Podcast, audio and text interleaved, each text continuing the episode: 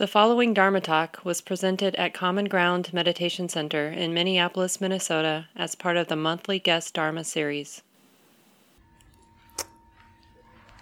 So welcome everyone. Um, my name is Merra Young, and it's nice to see familiar and also new faces.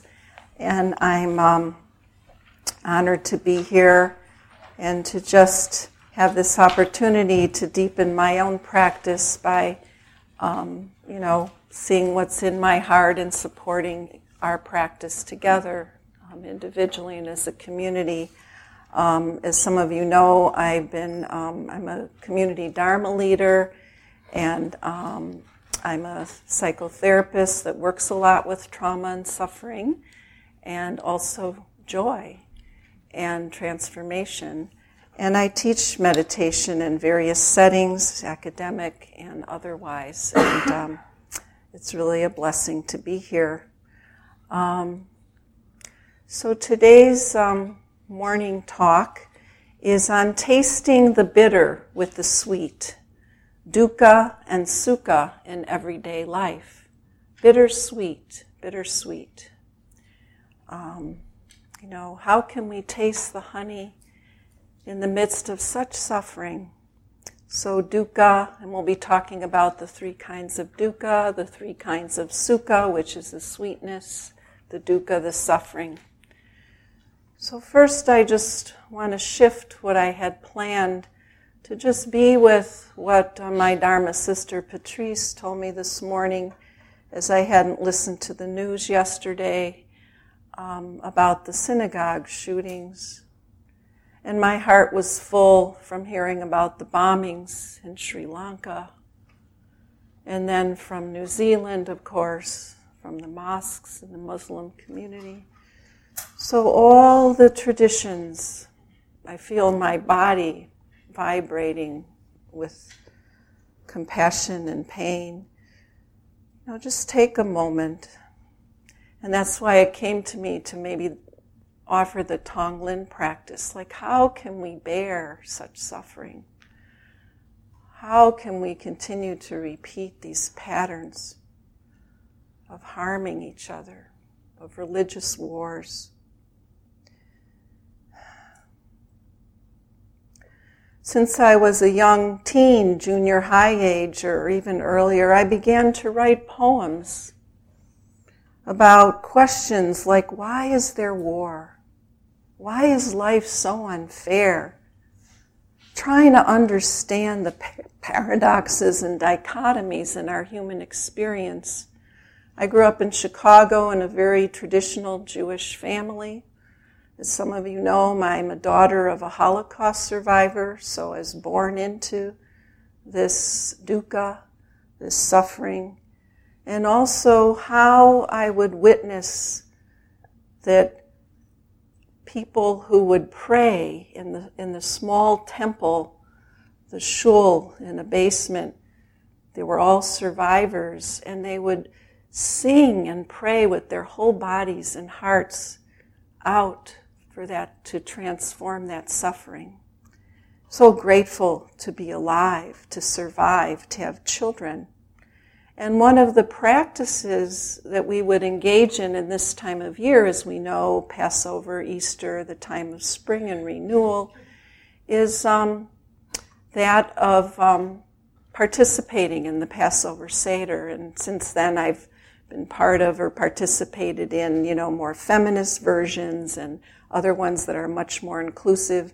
And, and now, um, this year I did not participate, but I, I recalled the stories of the bitter herbs mixed with the haroset or the sweetness, and together we would take on the unleavened bread both the bitter and then take the sweet.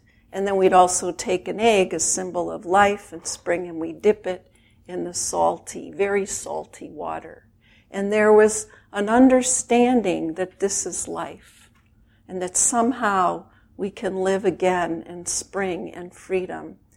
And then I came across, I was thinking about um, slavery, and that not only the Jews were enslaved, but the African American people, other times of so much slavery and genocides. And for me, it's this universal. There's no, none of us um, in Europe, all over the world, there's been so many times we have harmed each other.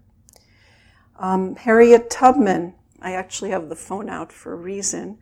Um, from songs, I so what I did, what we did on Easter on Sunday morning, is my husband and I went and um, saw the film Amazing Grace.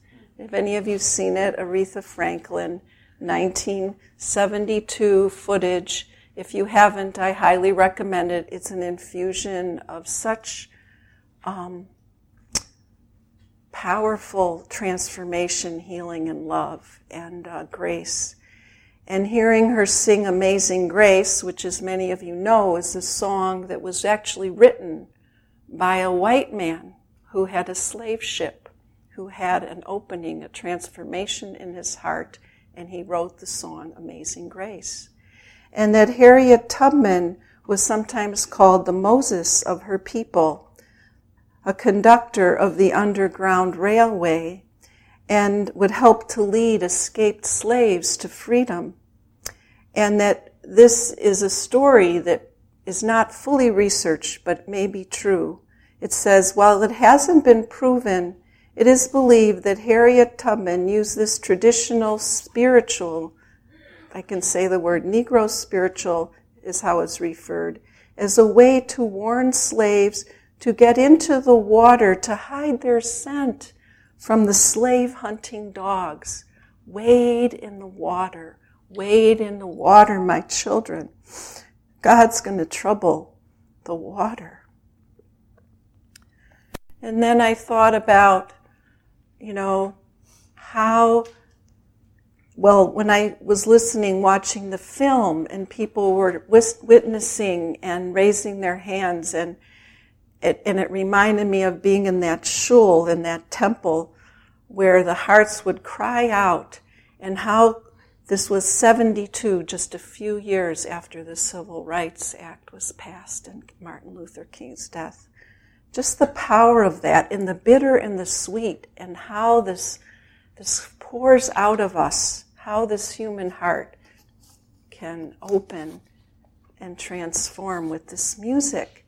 And one more story about that is um, Maybe some of you know Mark Nepo was in town um, recently. He's a wonderful, very deep poet, two time cancer survivor. And I didn't realize that he also had a grandparent who was a Holocaust survivor. And he, one of the stories he tells, and he has a new book about community and in the world and how we need to have friendship and really see and, and, and connect together and how even the smallest action, like we learn in our practice, can really help and make a difference and heal a heart.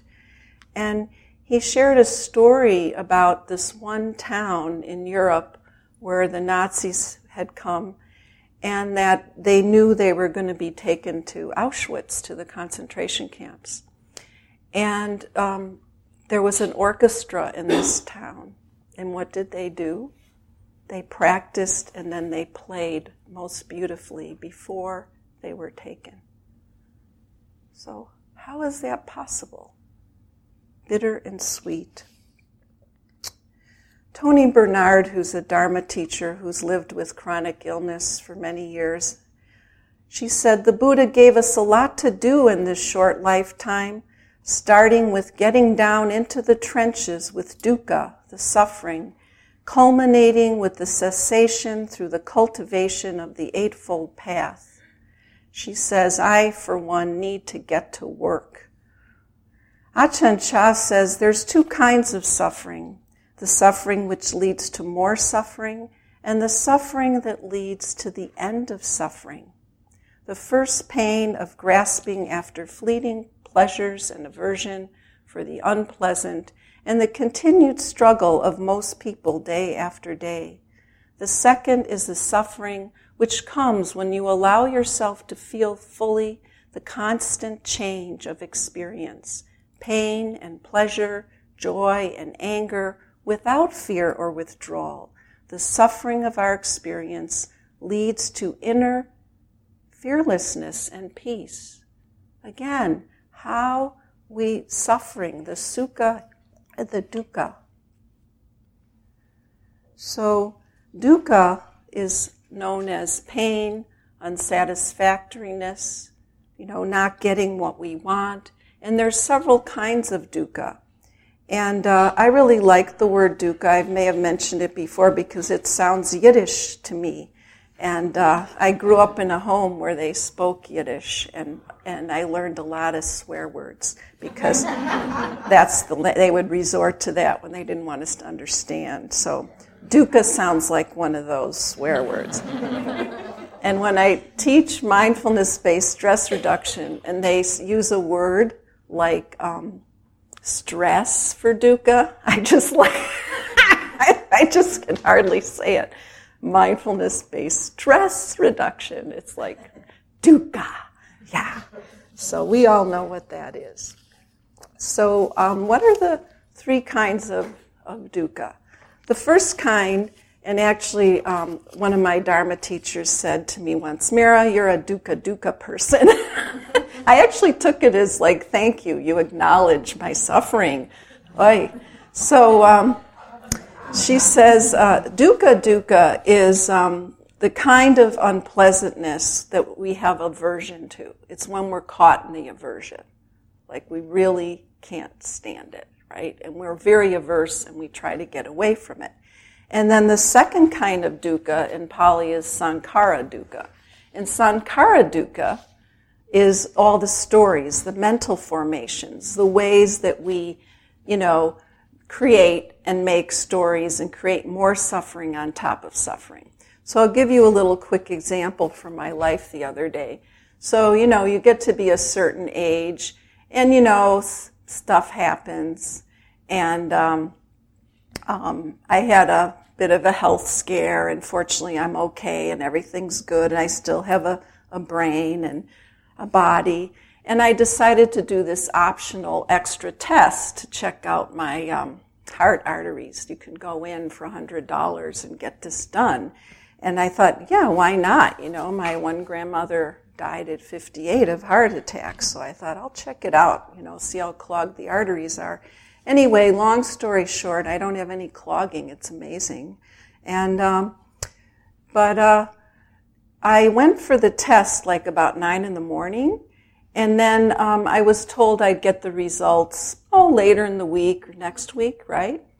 Well, um, that morning I was out for a jog and run. I had a little time and I'm out by the river and all, and I had my phone with me and I heard it ding and I opened up and there's uh, my chart. Your test results are ready. I'm like, oh, and the mind just went, whew, you know, talk about mental form patients. Is this good news or is this bad news? You know, and I'm imagining that I'm going to have to go in and cancel all my clients and have, you know, be on the table tonight at surgery. And, uh, and then I just saw it. I saw this, you know, the aversion, the sankhara dukkha, and then, um, and then I just caught it. My mind just went quickly. And this happened just in like less than a minute. And the, and the mind was aware and it went, uh, no, no, no, thank you. We're not going to do that. Mm-mm, no, mm-mm, mm-mm. So um, just stopped, enjoyed the rest of my walk, had um, uh, brunch with a friend, and you know, and uh, and then I didn't have my password, and I had to.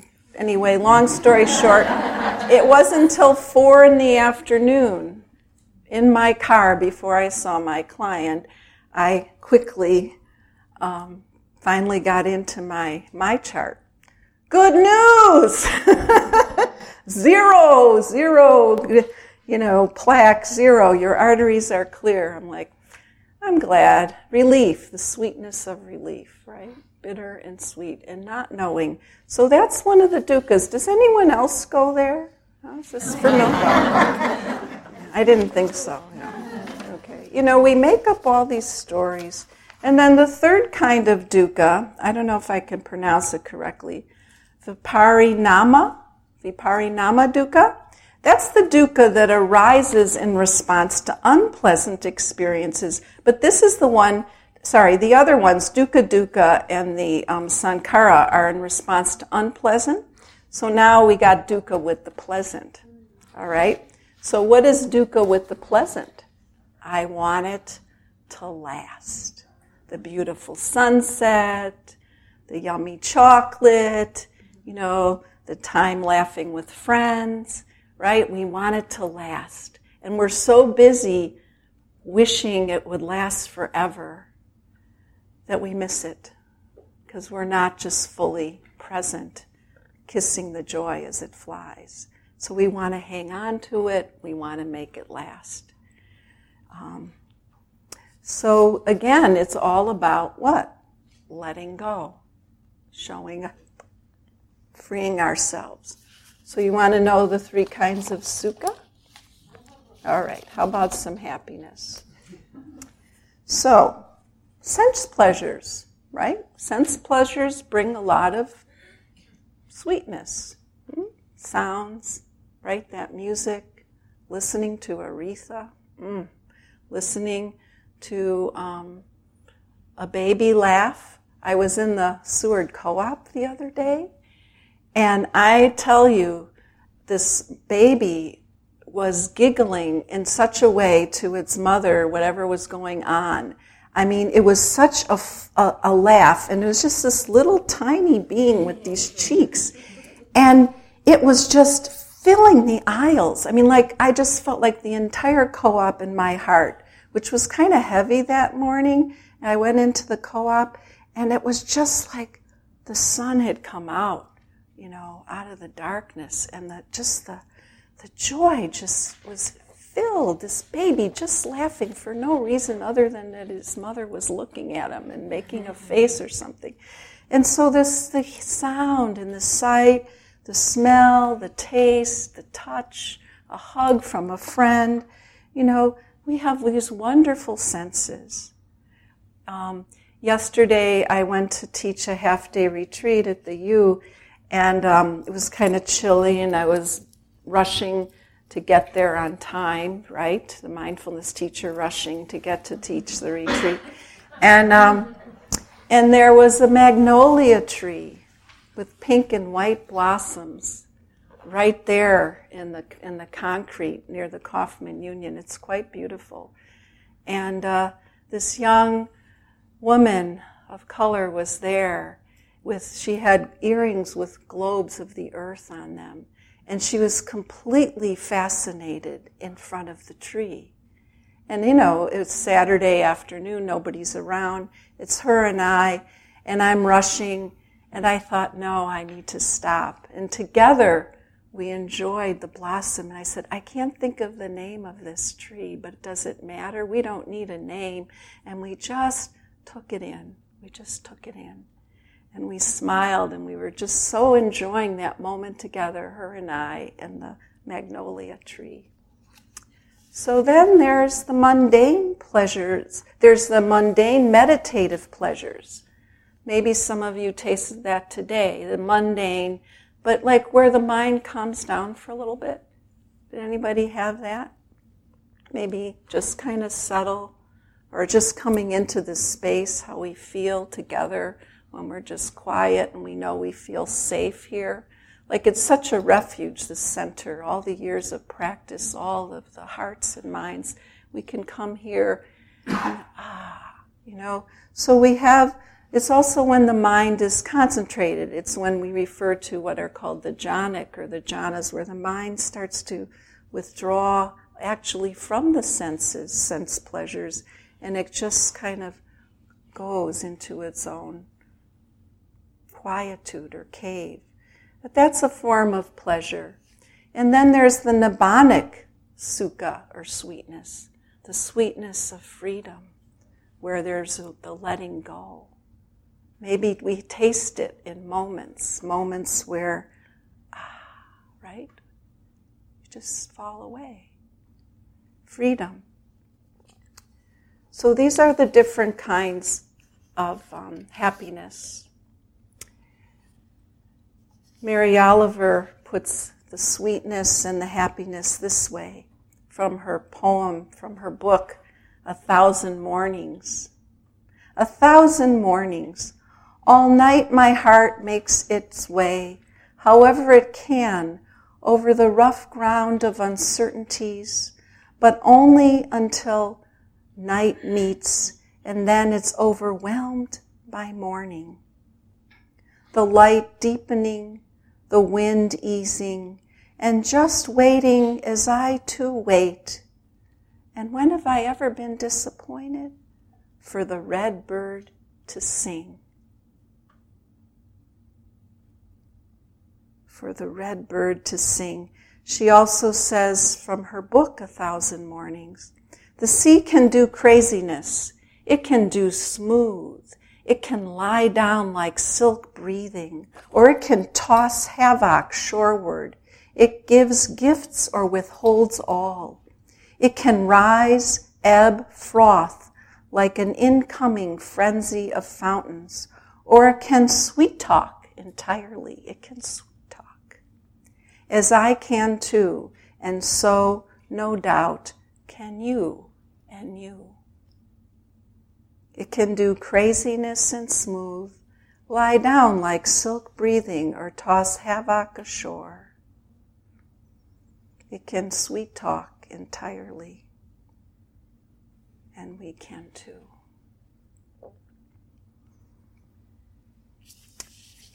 So, what are some practices that support us living in this world of sukha and dukkha? We can live with compassion we can connect with the other and nurture those connections. So I will admit and share this that I looked at my circle. I was at um, the conference of the life bearers on the Native American genocide that happened um, a couple weeks ago. Some of my friends were there. And um, I learned a lot about the pain more about all of the murdered missing women. And then there was also dance and song and ceremony and play and delicious food made by chefs, native chefs. And um, a woman from the East Indian tradition um, composed a dance that we all did in the sanctuary of the Universalist Church where it was held. And one of the workshops we had was on how to be a good ally. And they flew in um, an activist uh, community leader, um, T. Marie King from Birmingham, Alabama. And we had the most experiential and I think really practical workshop. She called herself a bridge, a bridge person. It, I, it was just so um, helpful. And um, one of the things that was challenged that I walked away from that workshop and, and also from the conference where I really felt very emboldened and courageous like, look at my circle. Who is in my intimate circle? How many people who are other than my demographic am I with? You know? And I was like, I've been uncomfortable for a while, but I'm like, wow, this has got to change. And yeah, you're older, but it's not too late to have people in my inner circle, not just acquaintance, and to actually have people of various diversity and more uh, people, not like a white cisgender old lady like me. So no, I don't feel old. So anyway, um, and I, I, I, I just went up and talked to people. And so um, and I'm finding that it's just unfolding. It's just unfolding, and I'm having opportunities, and just that setting the intention to connect and nurture those connections and wake up, to wake up and live deeply. You know, these are the ways that we can show up. Change, change yourself, change the world. The change happens when we change our hearts, when we set these intentions, when we connect embrace death. Actually, having this health scare really um, deepened. I, I had, after freaking out and getting anxious, I kind of went to like, you know, one of these days, it's going to be my time. And there was some peace in that, like really accepting how fleeting this life is. Understand the nature of giving. Giving. Work to disarm the ego. Not the healthy sense of self, but that ego personality that needs to puff itself up or needs to somehow um, use and abuse. You know, just just the unhealthy ego, I would say, because so many of us have shame and low self esteem. We need a healthy sense of ourselves and who we are and where we come from. Work to disarm the ego and remove the three poisons. You know what those are? Greed, hatred, and ignorance, yeah, or delusion. Wise livelihood. How do we earn our living? What do we do in the world? Um, and then realize non attachment. So, those are a few, and we can add to the list. And I'm going to be going to silence soon, and let's let you all share your wisdom. So, let's see. So, I'd like to um, share a couple things and then um, read a closing poem.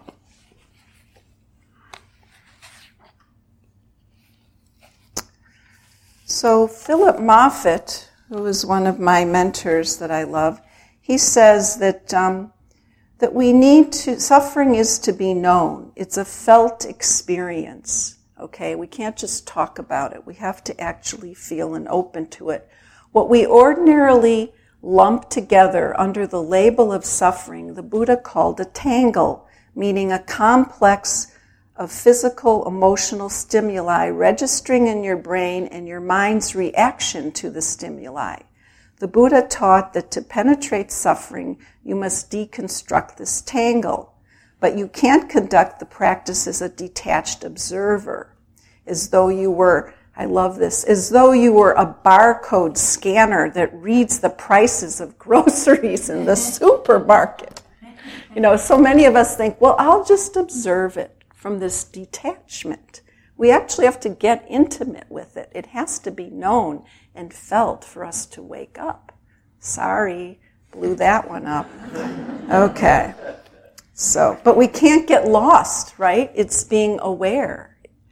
I know what it feels like to get lost in suffering, be like completely overly lost in emotion. I've had to cultivate a lot of equanimity. So he says, on the contrary, in order for you to know its true nature, you must be willing to be with your suffering, experience and feel the ouch of it in our own life. And some of us are in the racial affinity groups, and we need to feel the ouch. We need to see what we're unconscious and bring it conscious. You can't just do it from the head. So, um, According to um, Helen Luke, who was a Jungian, she says that neurotic suffering is the result of collapsing under or refusing to consciously carry the pain of life. Ajahn Sumedho says, understand dukkha. To understand it, you must be willing to stand under it. Luke said, you must be willing to receive suffering in the matter of standing under a waterfall, standing under a waterfall. So here's, um, let's see.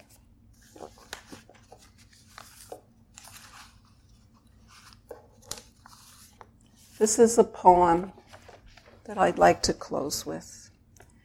So Mark Nepo writes, We tend to be preoccupied with difficulty and happiness driven by experience from one to the other. But what life has keeps teaching me is that difficulty and peace are happening at the same time. The bitter and the sweet are happening at the same time. And that a primary challenge of being human is to let both in. Our job seems to hold both at once, and the reward is the experience of oneness. And he wrote the poem, The Sway of It All.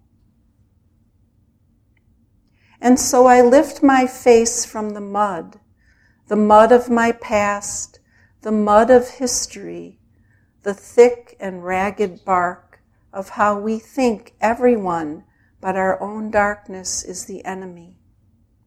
I lift my face like a worn planet spinning on itself to get back into the light, to say to no one, to everyone, it is an honor to be alive. It is an honor to be alive. Let's sit for a moment.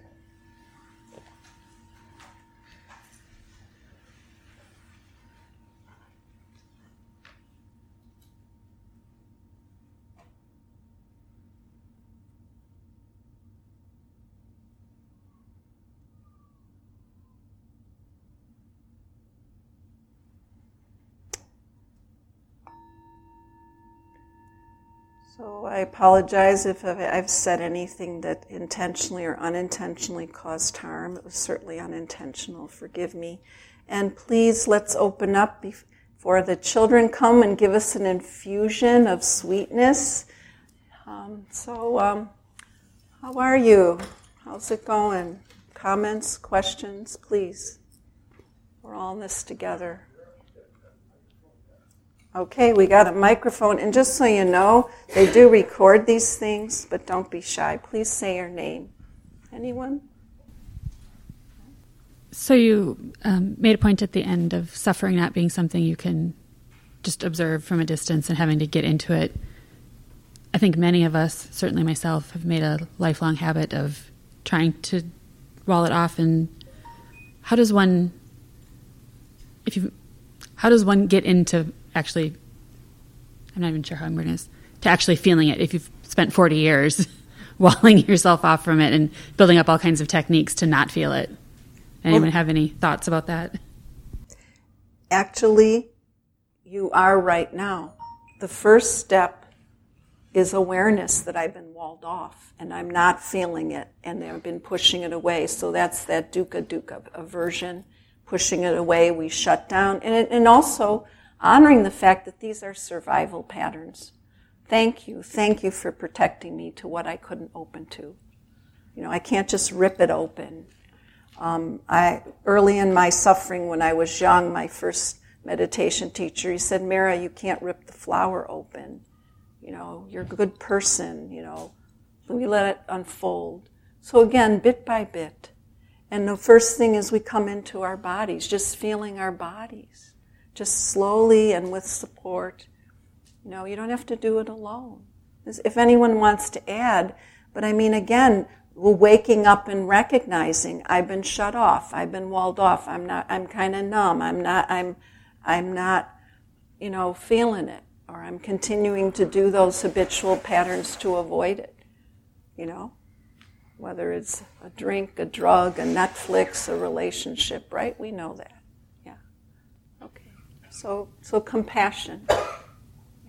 You're on it. You're on the path. Yes. Uh, I would say to the young lady who just asked that question, the very fact that you're asking the question is the opening, the curiosity, and and the being here with people who are interested in living in a world where there is a, my my theme has been life is sorrow and song and aware of the song of the world at the same time allows me to turn toward whatever suffering there is. Years ago, many, many, many years ago, I read a book called Man's Search for Meaning, and that was an extraordinary experience for me because I did not know at that point, 40 years ago, that there could be meaning in suffering, so I just passed that on. Thank you. Thank you.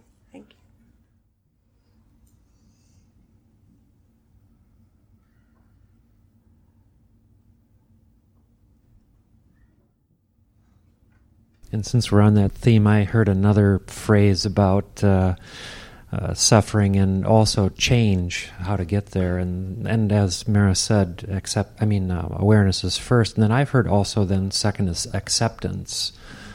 uh, just really being one with it. And I think that feeds into the compassion piece that you were talking about. But uh, that we are all in this together, and that I'm not alone in that suffering. And that, um, and when I can accept that, then I can move on to actually working on it. But uh, yeah.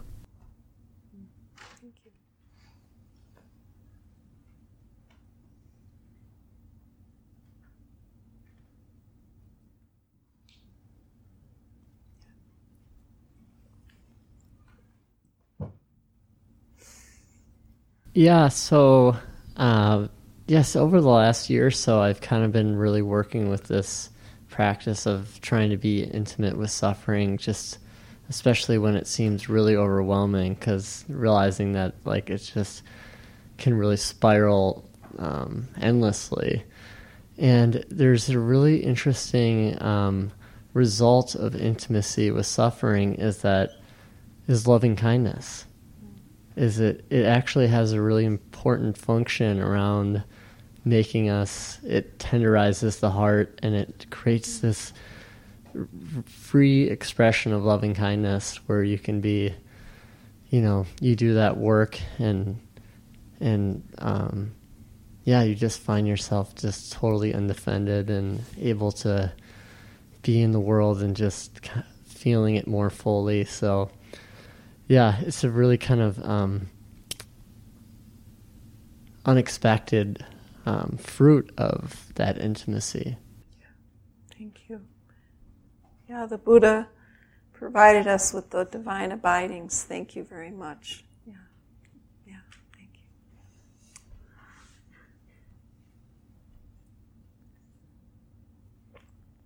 Thank you, Merra. So there is going to be a question here somewhere. I just need to kind of talk it out for Whatever. a second.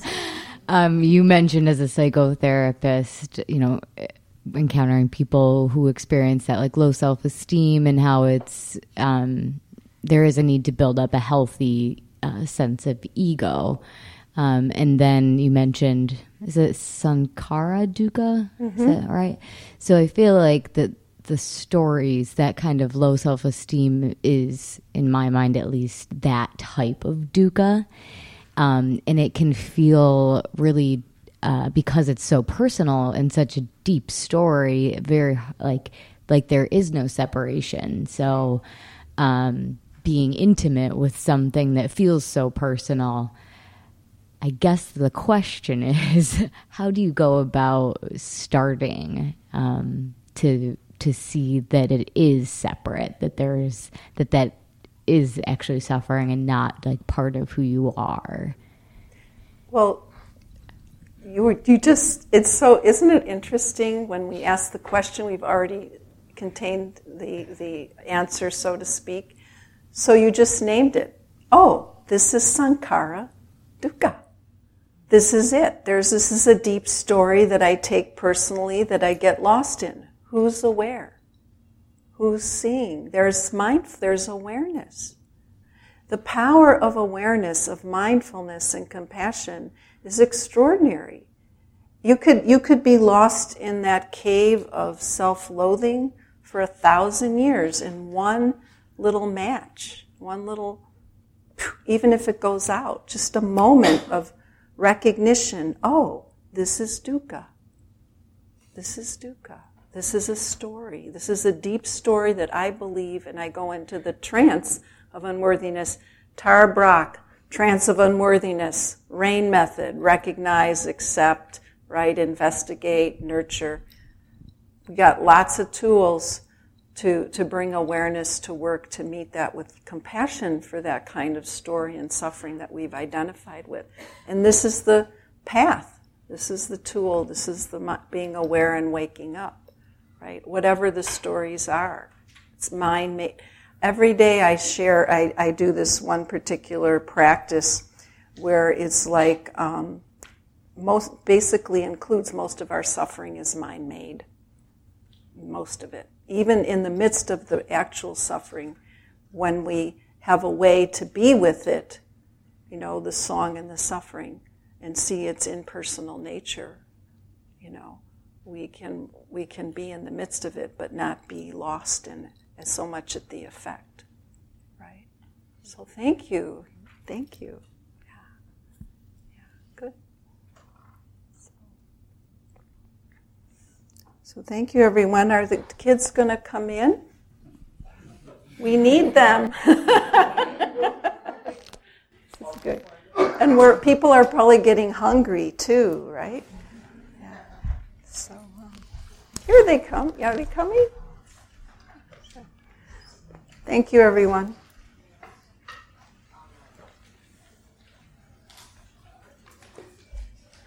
I just realized we didn't dedicate the merit, but we'll do that all together with the kids so the benefits of our practice go out into the world.